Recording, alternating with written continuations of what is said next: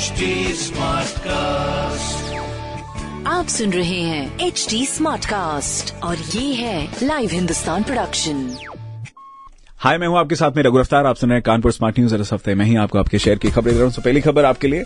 CSJMU में और इससे संबंधित सभी कॉलेजेस में सेमेस्टर एग्ज़ाम्स 25 फरवरी से शुरू होंगे। इन एग्ज़ाम से रिलेटेड सभी जानकारी और स्केड्यूल आपको जल्द ही यूनिवर्सिटी की वेबसाइट पर मिल जाएँगे। फ़िलहाल इन एग्ज़ाम से पहले ही सत्ताईस जनवरी से सेकेंड सेमेस्टर की पढ़ाई शुरू कर दी गई है।